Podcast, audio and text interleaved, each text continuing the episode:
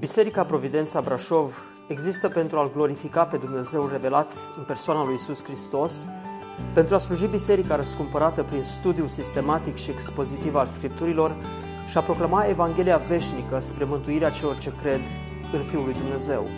Puteți asculta și alte mesaje sau serii de prelegeri vizitând website-ul nostru w w w punct providența brașov punct r o. Pace tuturor! Se întoarce primăvara și e plăcut.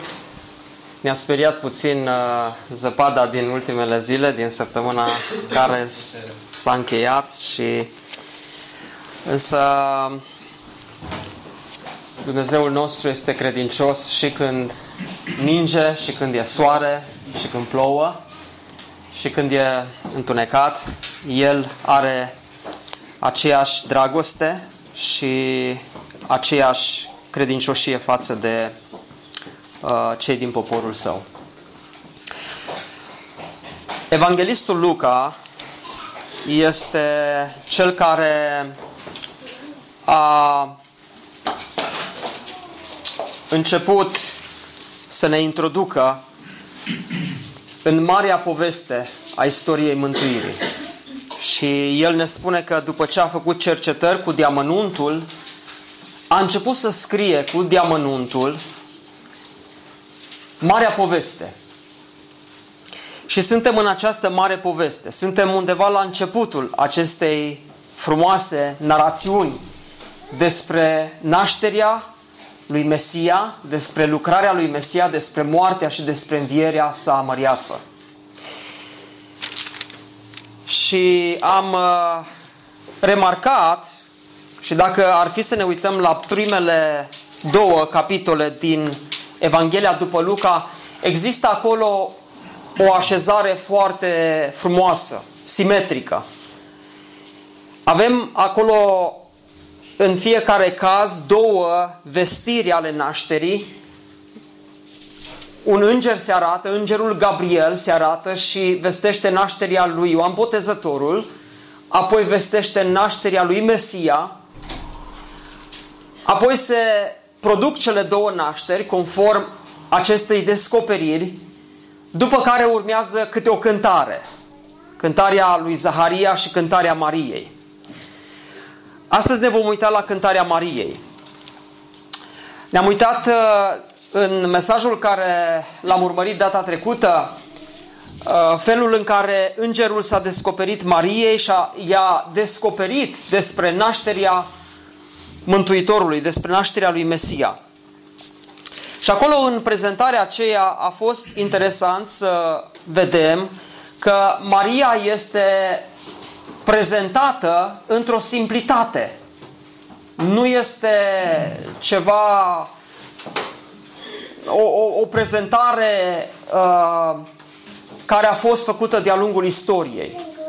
Maria este simplă, este o, o, o fată, o tânără simplă, și vedem acolo simplitatea. În contrast cu această simplitate umană, ne-am uitat și am văzut complexitatea divină, măreț, măreția divină. Și când Maria a aflat că ea, o fată simplă, dintr-un oraș neînsemnat, dintr-un cătun neînsemnat, era recipientul mărețului Mântuitor care avea să vină în lumea noastră, firește, ea nu a înțeles cum se poate, cum se poate că măreția divină vine în contact cu această simplitate și slăbiciune umană. De aceea a pus întrebarea, cum se poate așa ceva? Și îngerul i-a spus, omenește nu este posibil. Omenește pentru cineva să conceapă un copil fără să fie într-o relație cu un bărbat, nu este posibil. Dar cuvântul spune, Duhul Sfânt se va coborî peste tine și puterea Celui Prea Înalt te va umbri. De aceea Sfântul care se va naște din tine va fi chemat Fiul lui Dumnezeu. Și Maria, în, această, în fața acestei dileme mari, își pune întrebarea, cum poate Dumnezeul Cel Prea Înalt, care a creat universul acesta, să se întrupeze în persoana Fiului, într-o tânără? Acest lucru era foarte greu de înțeles. De aceea, îngerul îi dă și un semn și îi spune: iată, Elisabeta, rudenia ta, a zămislit și ea un fiu la bătrânețe. Elisabeta, care era foarte înaintată în vârstă, foarte bătrână, nemai putând concepe copii, Duhul lui Dumnezeu a venit și a făcut-o capabilă să conceapă un copil care avea să fie, să fie Ioan Botezătorul, cel care pregătea calea lui Hristos. Și cuvântul ne spune că Maria a primit această descoperire din partea îngerului și a spus doar așa: iată, sclava sau roaba Domnului, facă-mi se după cuvintele tale. Și îngerul a plecat de la ea. Și acum ajungem la textul pe care îl vom urmări în această dimineață. Deschidem Evanghelia după Luca la capitolul unu, la versetul treizeci și nouă. Și aș vrea să citim fragmentul care vorbește despre cântarea Mariei. Maria s-a sculat chiar în zilele acelea și a plecat în grabă spre munți, într-o cetate a lui Iuda. A intrat în casa lui Zaharia și a urat de bine Elisabetei. Cum a auzit Elisabeta lucrar, uh, urarea Mariei, i-a săltat pruncul în pântece și Elisabeta s-a umplut de Duhul Sfânt. Ea a strigat cu glas tare: binecuvântată ești tu între femei și binecuvântat este rodul pântecelui tău. Cum mi-a fost dat mie să vină la mine Maica Domnului? Fiindcă iată cum mi-a ajuns la urechi glasul urării tale, mi-a săltat pruncul în pântece de bucurie. Ferice de aceea care a crezut, pentru că lucrurile care i-au fost spuse din partea Domnului se vor împlini. Și Maria a zis: sufletul meu mărește pe Domnul. Aceasta este cântarea Mariei. Sufletul meu mărește pe Domnul și mi se bucură Duhul în Dumnezeu, Mântuitorul meu, pentru că a privit spre starea smerită a roabei sale. Căci iată că de acum încolo toate națiunile, toate neamurile îmi vor zice fericită, pentru că cel atotputernic a făcut lucruri mari pentru mine. Numele lui este sfânt și îndurarea lui se întinde din neam în neam peste cei ce se tem de el. El a arătat putere cu brațul lui, a risipit gândurile pe care le aveau cei mândri în inima lor, a răsturnat pe cei puternici de pe scaunele lor de domnie și a înălțat pe cei smeriți. Pe cei flămânzi i-a săturat de bunătăți și pe cei bogați i-a scos afară cu mâinile goale. A venit în ajutorul robului său Israel, căci și-a adus aminte de îndurarea sa, după cum făgăduise părinților noștri față de Avraam și sămânța lui în viac. Maria a rămas împreună cu Elisabeta cam trei luni, apoi s-a întors acasă. Amin. Acesta este textul la care vom privi în această dimineață. Acum, vedeți, cei care suntem familiarizați cu Scripturile, când citim lucrurile acestea, ni se par într-un fel obișnuite. De ce? Pentru că le citim mereu. Le citim când citim Scriptura, când vin sărbătorile Crăciunului, ne întoarcem din nou la textele acestea și știm că Maria a rămas însărcinată prin intervenția supranaturală a lui Dumnezeu. Și uh, apoi aflăm despre cum Ioan Botezătorul a fost născut tot în mod supranatural. Și știți care este pericolul, dragii mei? Pericolul este că atunci când ne obișnuim cu lucrurile supranaturale, avem tendința să nu mai vedem supranaturalul în acestea. Atunci când să, să presupunem că Dumnezeu lucrează în mod supranatural și repetat în viața noastră, riscul este să începem să ne obișnuim într-un fel cu această lucrare a lui Dumnezeu și parcă să nu mai vedem supranaturalul acolo. De pildă, gândiți-vă la poporul Israel, care, pe care Dumnezeu l-a scos din robia aceea de patru sute cincizeci de ani, cu niște semne extraordinare pe care le-a făcut în Egipt. Și pe parcursul călătoriei lor spre Canaan, Dumnezeu făcea semne și minuni în mijlocul acestui popor. Și ce făcea poporul acesta? Răspundea la toată intervenția puternică a lui Dumnezeu cu răzvrătire. De ce? Pentru că au început să se obișnuiască cu supranaturalul. La fel și în vremea Domnului Iisus, când a venit El pe pământ și a făcut semne și minuni, a vindecat orbi, a vindecat uh, ologi, a vindecat oameni care uh, nu puteau fi vindecați omenește cu medicamente. Oamenii care erau în jurul Domnului Iisus aproape că au început să se obișnuiască cu semnele acestea. Înțelegeți? De aceea și pentru noi riscul este fie că Dumnezeu lucrează în viața noastră în mod supranatural, fie că cercetăm Scripturile și vedem modul supranatural în care Dumnezeu a lucrat în istorie, este să începem să ne obișnuim cu aceasta și să nu mai vedem supranaturalul. Este un risc aici. Dar pentru Maria n-a fost așa. Pentru Maria, acea descoperire că ea devenea recipientul harului lui Dumnezeu care, prin care venea Hristos în lumea noastră, era ceva extraordinar, ceva măreț, ceva neobișnuit. Dar și, în același timp era și intimidant. De ce? Pentru că aduceți-vă aminte că în această cultură evreiască, o fată care rămânea însărcinată fără a fi într-o relație de căsătorie, riscul acesteia era să fie omorâtă.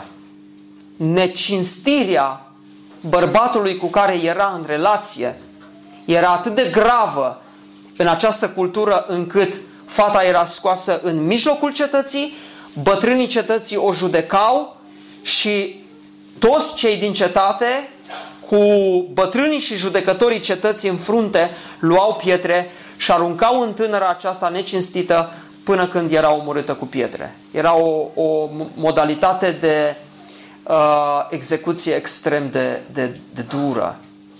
Și Maria știa ce risc își asumă prin faptul că în mod supranatural rămânea însărcinată, dar era conștientă că era înaintea unei cetăți, avea, era într-o relație de logodnă și își asuma riscul acesta major.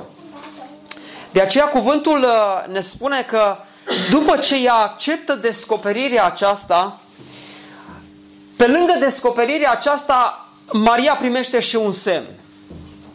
Și aici aș vrea să, să înțelegem ceva, ceva extraordinar. Vedeți? Când Dumnezeu face ceva măreț în istorie, când Dumnezeu face o lucrare mare în istorie, adesea Dumnezeu, prin descoperirea pe care o făcea, aducea și un semn și spunea, iată semnul. Erau și situații în care anumiți oameni care au fost provocați de Dumnezeu să facă ceva măreț, au stat în fața acelei provocări cu teamă, intimidați de această provocare, și ei înșiși au zis, ce semn? Ce semn primesc eu ca să, să știu că merg în numele tău sub autoritatea aceasta? Și de pildă, ne amintim de Moise, da? Moise care este chemat de Dumnezeu să ducă să scoată poporul. Și este imaginea în care Moise se luptă cu provocarea aceasta și zice, eu să mă duc înapoi la Faraon? Cine sunt eu? Și am să le spun evreilor, cine m-a trimis pe mine să-i scot pe ei din robie? Și Dumnezeu spune, eu sunt cel ce sunt. Și ca să dea răspuns la întrebarea lui Moise și la timiditatea și frica lui Moise, ce îi spune Dumnezeu? Îi spune, ia toiagul pe care l-ai, aruncă jos, toiagul s-a prefăcut într-un șarpe, Dumnezeu i-a spus, apucă-l de coadă și șarpele s-a prefăcut din nou în toiag. După care Moise, parcă încă refuzând și dând din cap un semn de negare, Dumnezeu îi spune, ia mâna, pune-o în sân, și în momentul în care a scos era plină de lepră, după care îi spune Dumnezeu, pune-o din nou și o scoate vindecată. Deci Dumnezeu îi dă niște semne. Pe lângă provocarea aceasta mare și intimidantă, Dumnezeu îi dă niște semne. Gedeon, care este un evreu în timpul în care madianiții asupreau poporul lui Israel. Dumnezeu îl cheamă pe Gedeon să fie judecător peste Israel, conducătorul și eliberatorul lui Israel. Și Gedeon, din nou, în fața acestei revelații, în fața acestei descoperiri, parcă dă un pas în spate. Și Dumnezeu, de fapt, el vine și spune, dă-mi un semn. Și el pune condiții. Gedeon zice, uite, lâna aceasta, mâine dimineață, să fie uscată dacă este rouă. Și apoi zice să fie udă când nu este rouă. Da? Deci el cere, el cere semn. La fel l-am văzut și pe preotul Zaharia, care devenea tatăl lui Ioan Botezătorul. Îngerul Domnului se arată în templu și îi spune, Zaharia, tu care ești bătrân la aproape o sută de ani, tu vei naște un copil, tu vei da naștere un copil din soția ta care este stiarpă, care este uh, incapabilă să nască copii, și ca vârstă, dar și faptul că ea, în timpul în care a putut naște copii, n-a fost, uh, n-a fost capabilă să nască. Și Zaharia spune tot așa, cu un semn de, de neîncredere și de scepticism. Cum? Ce semn? Ce semn? Și Dumnezeu îi spune, vrei semn? Uite, vei rămâne mut până când se va naște copilul tău. Și Dumnezeu îi dă un semn. Și ne aducem aminte și de episodul în care fariseii au venit la Domnul Iisus, mereu să-L împungă, mereu să-L ispitească, nu veneau să-L asculte ce spune, nu veneau să asculte cuvântul întrupat al lui Dumnezeu vorbindu-le, ci veneau să-L ispitească. Și zice, și ei deja obișnuit cu semnele astea, lor le plăceau deja semnele și minunile pe care le făcea Domnul Iisus mai mult ca scamatorii. Și precum un iluzionist este uh, invitat undeva să facă niște uh, exerciții de iluzionism și face ceva, wow, te, te miră, te urmărește, ce vrei? Vrei să mai vezi încă unul, așa este? Uh, și după ce mai face încă o șmecherie, mai vrei să vezi și alta. Și îmi zic, mai, mai arată, mai arată. E, e curiozitatea aceasta. Și fariseii, cu toate că aveau în față minuni extraordinare, deja minunile astea începeau să fie obișnuite și zicea, arată-ne un semn. Și vă aduceți aminte ce le spune Domnul Iisus? Vreți un semn? Am să vă dau un semn. După cum profetul Iona a stat trei zile în pântecele chitului, în pântecele peștelui, la fel și Fiul omului va sta trei zile în pântecele pământului. Și a lăsat suspendați într-un fel, pentru că ei trebuiau să gândească ceva mai departe, încă un pas. Care era acesta? Profetul Iona a ieșit afară din pântecele peștelui, după trei zile. Și provocarea era, după cum trei zile Fiul omului va sta înmormântat, îngropat, după trei zile va învia. Și zice, vreți semn? Iată semnul. Dar vedeți acum, ne-am uitat la categoria oamenilor care vor semne pentru mărețele descoperiri ale lui Dumnezeu. Și acum ne uităm la niște oameni care au primit descoperire, dar n-au cerut semne. Însă semnele acestea li s-au dat. Și nu voi intra, sunt mai multe exemple, dar ne aducem aminte de păstorii care erau în câmpiile Betleemului. Și îngerii li s-au arătat și le-au spus, și vom studia textul acesta, uh, un înger al Domnului s-a înfățișat înaintea lor, slava Domnului a strălucit împrejurul lor. Ei s-au înfricoșat foarte tare, dar îngerul le-a zis, nu vă temeți că își vă aduc o veste bună care va fi o mare bucurie pentru tot norodul. Astăzi, în cetatea lui David, vi s-a născut un mântuitor care este Hristos Domnul. Și acum, acești păstori n-au stat acolo să zică vedem bine sau nu vedem, e un înger sau nu e, ce semn, arată-ne un semn. Nu. Ei au stat și au primit revelația aceasta. Și cuvântul ne spune că îngerul a continuat și a zis, iată semnul după care îl veți cunoaște. Veți găsi un prunc înfășat în scutece și culcat într-o iezle. Și iată că și în cazul Mariei același lucru se întâmplă. Maria nu pune la îndoială descoperirea aceasta. Singurul lucru pe care Maria nu-l înțelege este cum se poate ca din perspectiva ei o fată neînsemnată să fie aleasă de Dumnezeu ca să aducă în lume pe Mesia. De aceea ea spune, cum se poate lucrul acesta? Eu, atât de neînsemnată, de mică, să fiu atât de privilegiată? Și să se poată face lucrul acesta, eu care nu sunt încă măritată? Și Domnul îi spune, da, se poate. Duhul meu și puterea celui prea înalt, se poate. Și în fața acestei descoperiri mari, îngerul îi spune, iată semnul. Iată că Elisabeta, rudenia ta, a sămislit și ea un fiu la bătrânețe. Ei bine, primind semnul acesta, cuvântul ne spune că imediat după această descoperire, Maria s-a sculat chiar în zilele acelea și a plecat în grabă spre munți, într-o cetate a lui Iuda.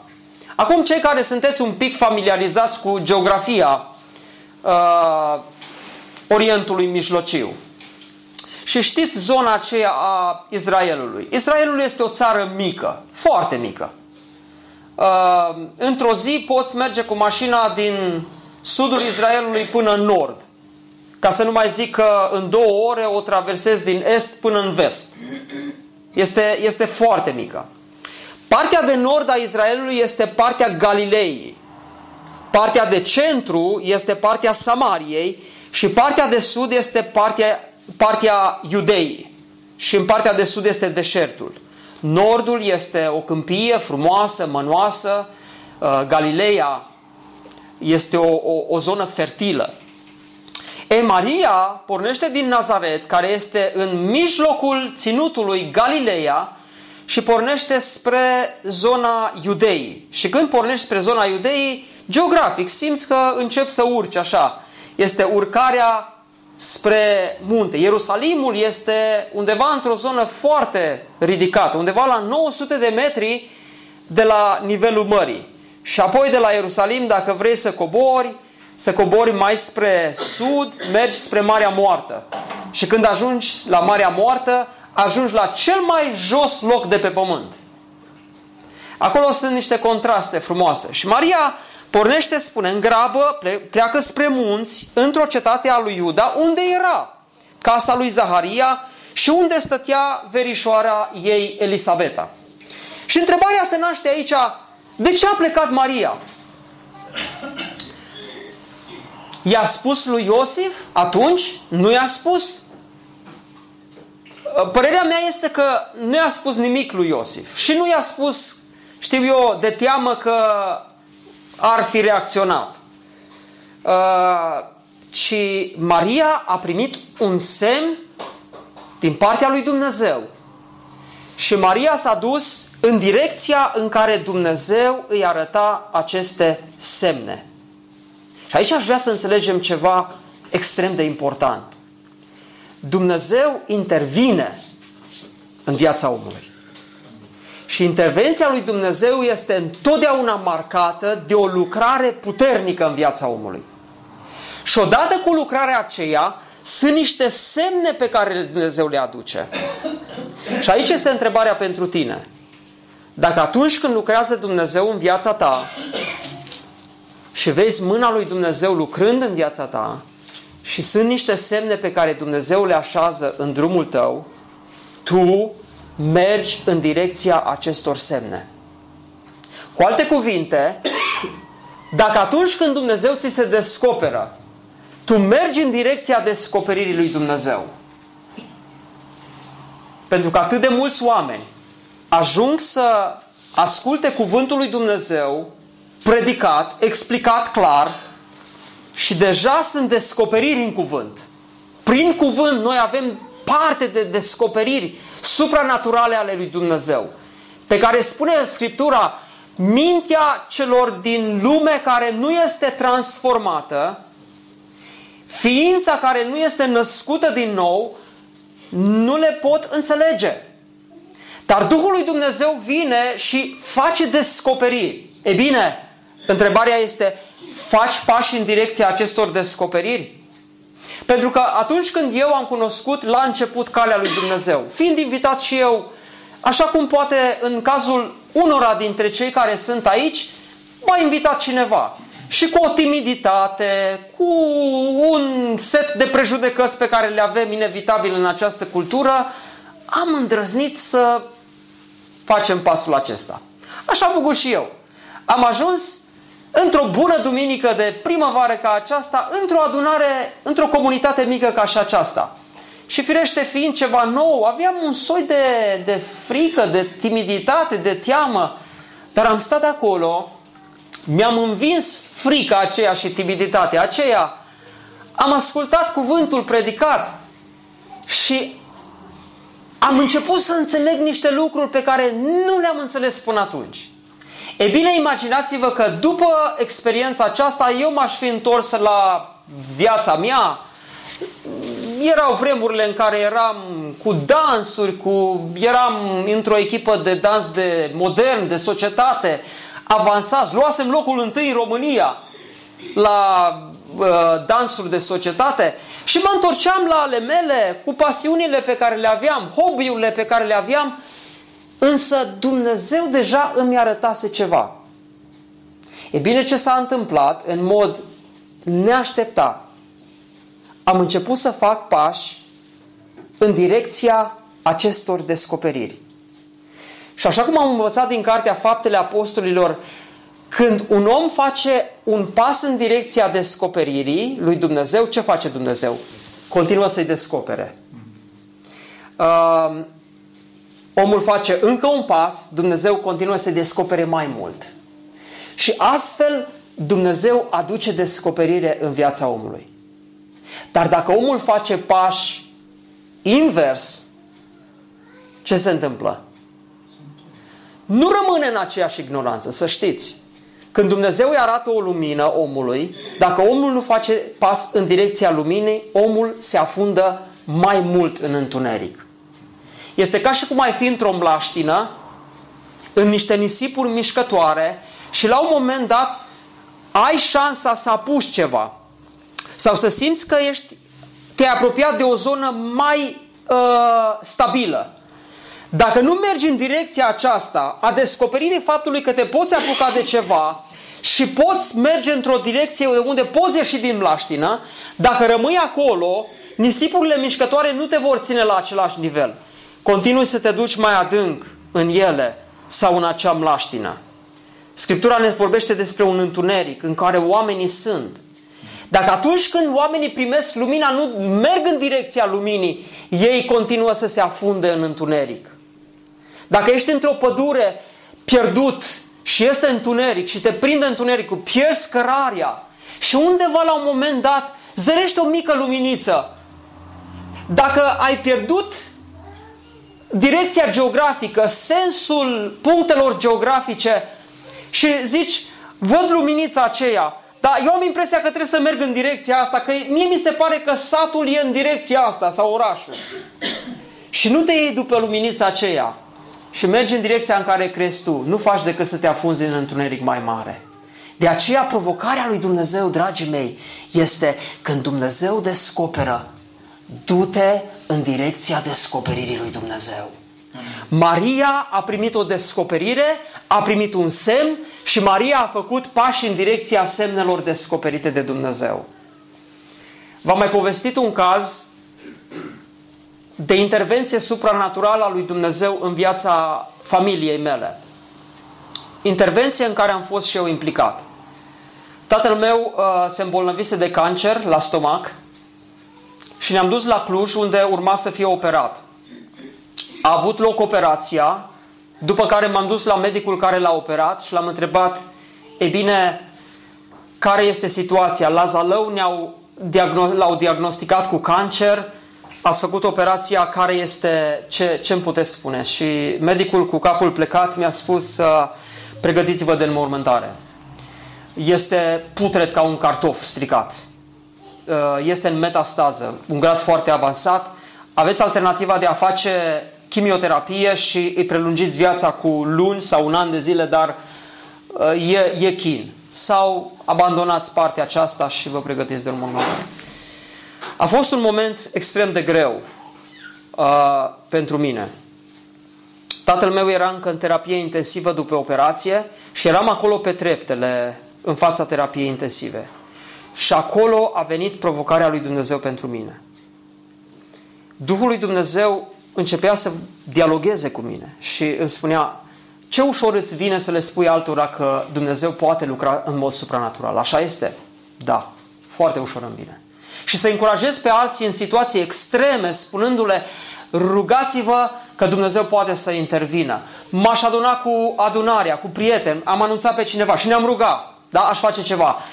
Iar eu eram acolo gândindu-mă, având în fața mea imaginea coroanelor din curte, a slujbei uh, care urma să fie făcută de înmormântare, groparii cu groapa și toată imaginea aceasta morbidă.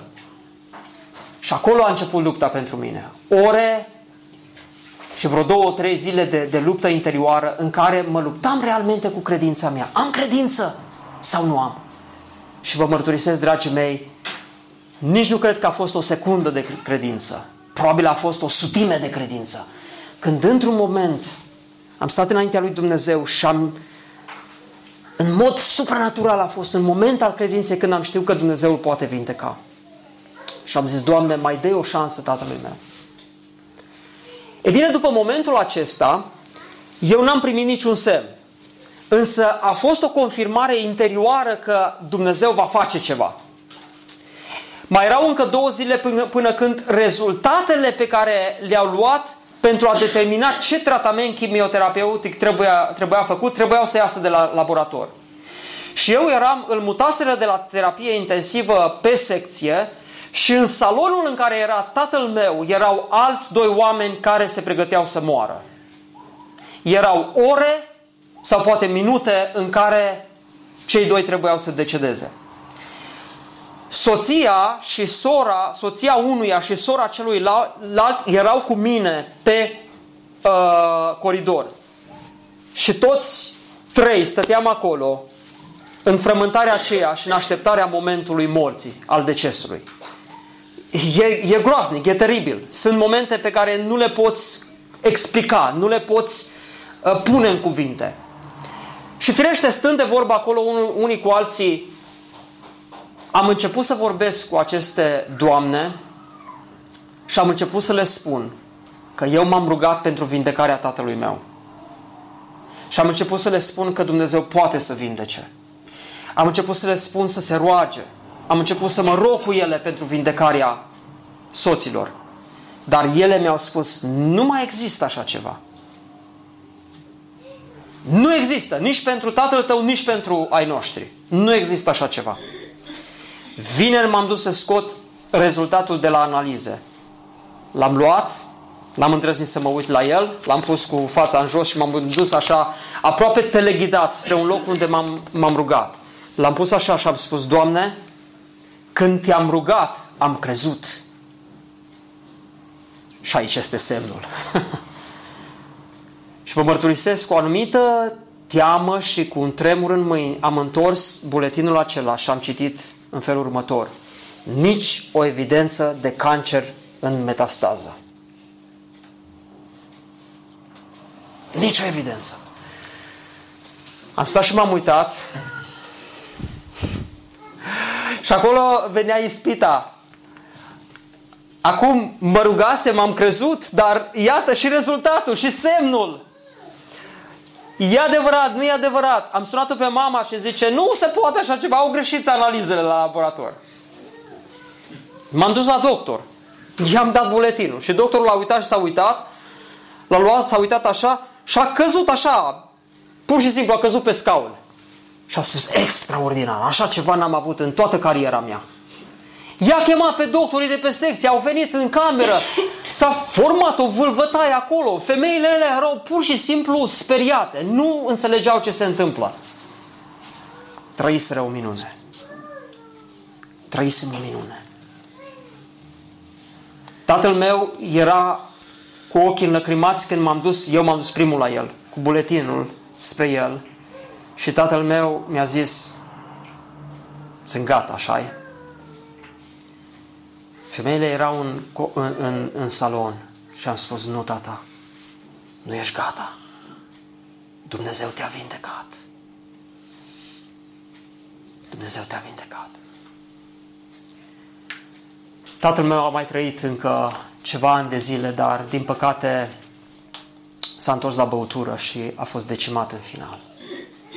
Dar Dumnezeu îl vindecase, dragii mei. Mai sunt câteva vindecări pe care le-am trăit și nu vă povestesc aici imaginații sau vă povestesc realități, vă spun realități. E bine, experiența pe care am avut-o este că în momentul în care primisem acel dram de credință, pasul pe care l-am făcut în direcția credinței și a descoperirii lui Dumnezeu a fost să vorbesc cu acele femei. Să le spun că Dumnezeu poate. Și am mers mai departe, în ciuda tuturor care au venit și au, și au spus să vezi că moare în câteva zile. Și tatăl meu a trăit ani de zile și a trăit bine, mai bine decât toți din neamul meu care le aveau cu sportul ăsta. Și oamenii se uitau, pentru că în operație practic i-au tăiat stomacul afară. N-a mai rămas nimic din el. I-au făcut un fel de improvizație din, știu eu, din intestin acolo. Dar tatăl meu a trăit, era perfect sănătos. Dumnezeu a lucrat. Întrebarea așadar este, faci pași în direcția descoperirii pe care o are Dumnezeu. Dacă vei face pași în direcția aceasta, vei intra în universul lucrării mari a lui Dumnezeu. Nu faci pași aceștia, vei rămâne întotdeauna la niște lucruri mărunte. Și poate te vei afunda mai mult în întuneric. Iată de ce, cred, Maria s-a sculat în zilele acelea și a plecat în grabă spre munți, cu grabă s-a dus în direcția descoperirii lui Dumnezeu. A intrat în casa lui Zaharia și a urat de bine Elisabetei. Acum, la evrei știți cum erau urările astea. Nu știu dacă ați observat, la un moment dat a fost un reportaj care uh, prezenta modul în care în anumite culturi oamenii se salută unii pe alții. Noi cum ne salutăm? Salut, Luci, ce faci? Bine. Gata, asta e tot. Salut! În America, oamenii știți cum se salută. How do you do? How, do you do? How are you? Uh, și eu când am ajuns acolo am crezut că oamenii mă întreabă pe bune, ce faci? Și mă opream și spuneam, a, uite, abia am venit aici, m-am dus, mi-am luat o cameră, m-am așezat și s-a uitat la mine așa, ce l-a luat pe ăsta să-mi spună ce face? Că ei zic, how do you do? Și pleacă mai departe. Nici nu așteaptă un răspuns la asta. Înțelegeți? Ăsta e modul nostru de a ne saluta. Hi, bye. Da? Salut, salut. Scurt.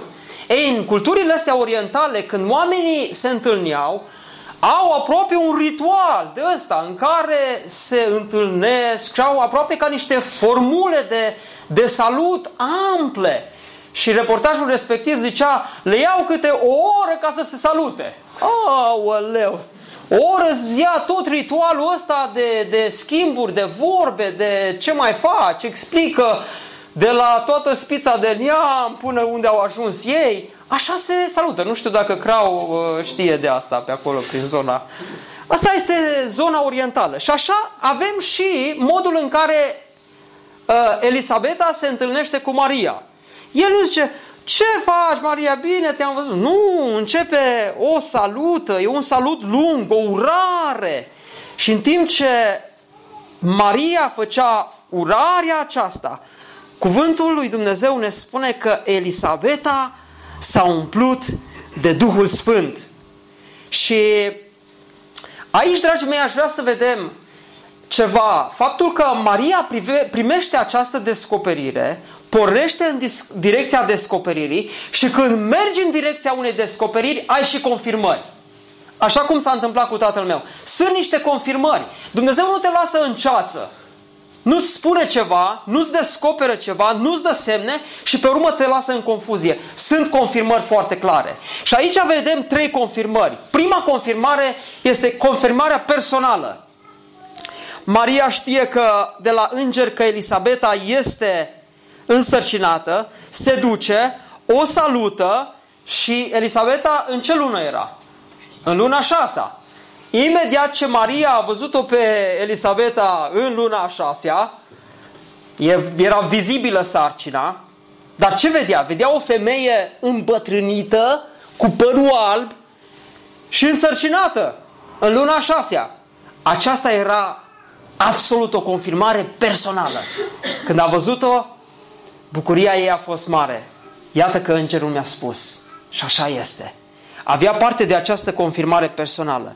Și în climatul acesta al descoperirii personale și al confirmării personale, când Maria o salută pe Elisabeta, spune cuvântul că urarea aceasta a făcut ca pruncul să îi tresalte în pântece. Și imediat a simțit mișcările, dar nu erau mișcări așa că știți cum sunt uh, fetușii, bebelușii în pântecele mamei, că mai dau câte un ghionte așa și se mai mișcă așa. Nu știu, cred că Ioan a început să danseze acolo în pântecele mamei. Și efectiv, era acolo, Elisabeta simțea hop, hop, hop, hop, ce se întâmplă aici? Și cuvântul spune că a fost momentul în care s-a umplut de Duhul Sfânt. S-a umplut de Duhul Sfânt. Iată, pe lângă confirmarea personală este și o confirmare fizică, reală, vizibilă, mișcare. Ioan Botezătorul acolo. Și pe lângă aceasta, iată, cuvântul spune că Elisabeta se umple de Duhul Sfânt și începe să facă o profeție, spunând: binecuvântată ești tu între femei și binecuvântat este rodul pântecelui tău. Cum mi-a fost dat mie să vină la mine Maica Domnului meu? Ciudat! De unde știa Elisabeta că este Maica Domnului? Se uitase cu o zi înainte pe Facebook? Să știe, a pus Maria pe Facebook: vedeți că sunt însărcinată, gata, când a ajuns în Iudeea s-a știut peste tot. Nu, nu erau nici telefoane mobile sau fixe pe vremea aceea. Doar Maria ajunge în casa Elisabetei, face uraria și Elisabeta știe că Maria este însărcinată și că este Maica Domnului, este mama lui Mesia. Cum mi-a fost mie dat să vină la mine Maica Domnului meu? Fiindcă iată cum mi-a ajuns la urechi glasul urării tale, mi-a săltat pruncul în pântece de bucurie. Ce remarcăm aici? Remarcăm faptul că în momentul în care Maria vine, Elisabeta se umple de Duhul Sfânt. Și cuvântul spune că această umplere cu Duhul Sfânt este urmată de această profeție. Și aici aș vrea să mai învățăm ceva, să mai înțelegem ceva. Am studiat cartea Faptele Apostolilor vreme de trei ani. Și acolo am văzut un tipar al lucrării lui Dumnezeu. Și acolo cuvântul ne-a descoperit că de câte ori cineva trăie, trăiește experiența umplerii cu Duhul Sfânt, se întâmplă ceva. Da? Și tiparul este aceasta. Și s-au rugat, da? Și s-au umplut de Duhul Sfânt și au vorbit în limbi, sau au prorocit, sau au vindecat, sau ceva s-a întâmplat, supranatural. Deci tiparul este acesta. Umplerea cu Duhul Sfânt și ceva. Acum, problema este că în mediul acesta al oamenilor care doresc experiențe mari cu Dumnezeu, concentrarea adesea este pe ce este după și. În loc să fie concentrarea pe ce este înainte de și, adică pe umplerea cu Duhul Sfânt. Oamenii vor experiențe supranaturale și se orientează spre aia. Și în dorința de a trăi experiențele acelea, nu mai contează dacă este sau nu este umplere cu Duhul Sfânt, este dorința aceasta de experiențe. Și astfel se produc tot felul de excese în direcția aceea. Știți de ce? Pentru că ajung oameni care nu sunt umpluți de Duhul Sfânt să producă sau să simuleze anumite lucrări, punându-le pe seama Duhului Sfânt când acestea nu sunt acolo și nu sunt generate de o umplere cu Duhul Sfânt. De aceea, dragii mei, lecția pe care o învățăm noi este următoarea. Preocuparea noastră este să fim umpluți de Duhul Sfânt. Mă veți întreba, cum se poate așa ceva? Cum se întâmplă lucrul acesta? Păi, vă spun foarte simplu. De fiecare dată când vedem oameni care s-au umplut de Duhul Sfânt, unde erau oamenii aceștia? La, la rugăciune. Experiența umplerii cu Duhul Sfânt are loc în cadrul, în contextul rugăciunii. Vrei umplere cu Duhul Sfânt? Uită-te la cât te rogi. Și vei vedea că procentul redus adesea de rugăciune din viața ta nu poate produce o umplere cu Duhul Sfânt. Acea umplere cu Duhul Sfânt este o experiență supranaturală, extraordinară, nu este o experiență umană, dar când se produce, este un și și sunt niște experiențe care vin după aceasta.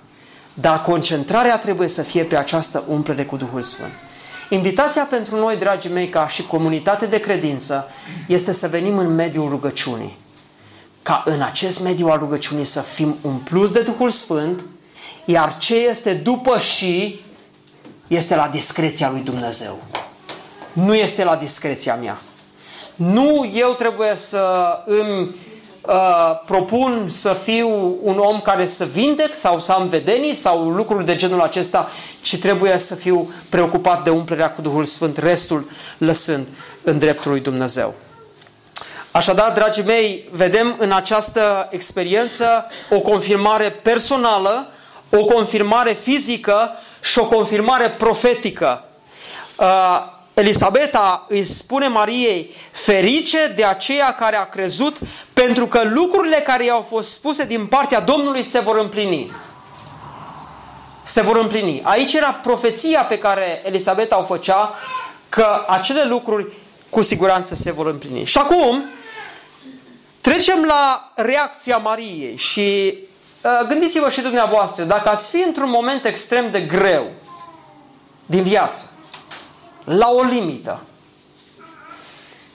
o experiență neobișnuită, nu știu, se îmbolnăvește copilul și este o boală incurabilă și vine cineva și vă spune: copilul tău va fi vindecat. Însă în momentul în care spune lucrul acesta, analizele merg din rău în mai rău și se înrăutățesc. Și după ce vine un om al lui Dumnezeu să spună: copilul tău va fi vindecat, cu acea nesiguranță și acea luptă a credinței din inima ta, continuând să dai medicamente foarte scumpe și care nu fac decât să stopeze accelerația cu care se strică sănătatea copilului, te duci după aceea la doctor și faci analize și vezi că lucrurile s-au schimbat, care ar fi reacția? N-ar fi una de bucurie?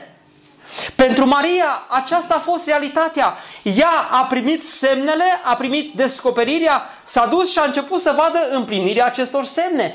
Și în final, bucuria ei a fost negrăită. De aceea ea spune cântarea aceasta: sufletul meu mărește pe Domnul, mi se bucură Duhul în Dumnezeu, Mântuitorul meu. Observați, Maria avea nevoie de mântuire și ea. Nu era fără păcat, nu s-a născut fără păcat, nu este comântuitor, așa cum s-a spus în istorie. Maria recunoaște că ea are nevoie de mântuire și spune: a privit spre starea smerită a roabei sale. Recunoaște simplitatea și smerenia ei, căci iată, de acum toate neamurile îmi vor zice fericită, pentru că cel atotputernic a făcut lucruri mari pentru mine. Numele lui este sfânt și îndurarea lui se întinde din neam în neam peste cei ce se tem de el. Iată cântarea Mariei. Și acum aș vrea să ne uităm la cântarea Mariei și să remarcăm trei lucruri cu care vom, vom încheia.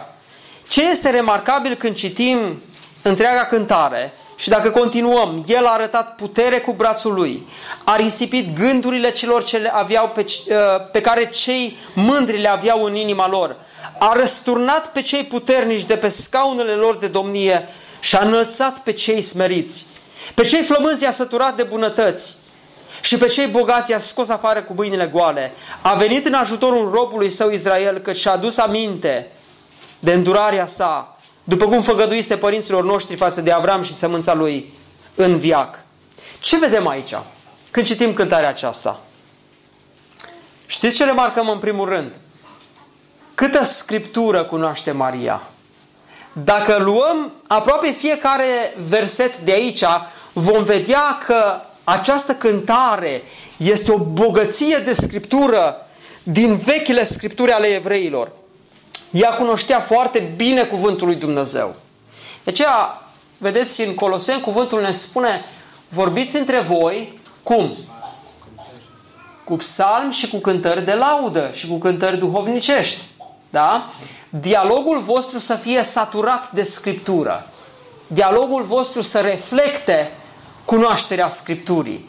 Cântarea Mariei reflecta această cunoaștere extraordinară a Scripturii. În al doilea rând, uitați-vă cum vorbește Maria despre Dumnezeu. El, cel atotputernic, a făcut lucruri mari pentru mine. Îndurarea lui se întinde din neam în neam. A arătat putere cu brațul lui, a risipit gândurile celor mândri, a răsturnat pe cei puternici, i-a săturat pe cei flămânzi, i-a ridicat pe cei bolnavi, pe cei bogați i-a scos afară. A venit în ajutorul robului său Israel. Știți ce văd aici, dragii mei? O femeie care își cunoaște Dumnezeul. Și atunci când îți cunoști Dumnezeul, atunci poți să vorbești despre El. Și nu numai. Îl vezi pe Dumnezeul acesta lucrând în viața ta. Știți ce mă gândesc câteodată? Suntem așa de deficitari la cunoașterea Dumnezeului nostru. Și suntem deficitari pentru că, în primul rând, nu cunoaștem Scripturile. Nu ne luăm timp să ne uităm la cine este Dumnezeul nostru. Și apoi, nu-L cunoaștem pe Dumnezeul nostru nici în acțiune, lucrând în viața noastră. Pentru că este o legătură între cunoașterea aceasta a Scripturilor și experiență în sine, experiența cu Dumnezeu. Un om care cunoaște pe Domnul este un om care cunoaște bine Scriptura și cunoaște mâna lui Dumnezeu lucrând în viața lui. Și poate spune cine este Dumnezeul lui. Nu se teme, nu este rușine să spună celor din jur cine este Dumnezeul lui. Cine este Dumnezeul nostru? Aceasta era Maria. Cunoștea bine Scripturile și își cunoștea bine Dumnezeul.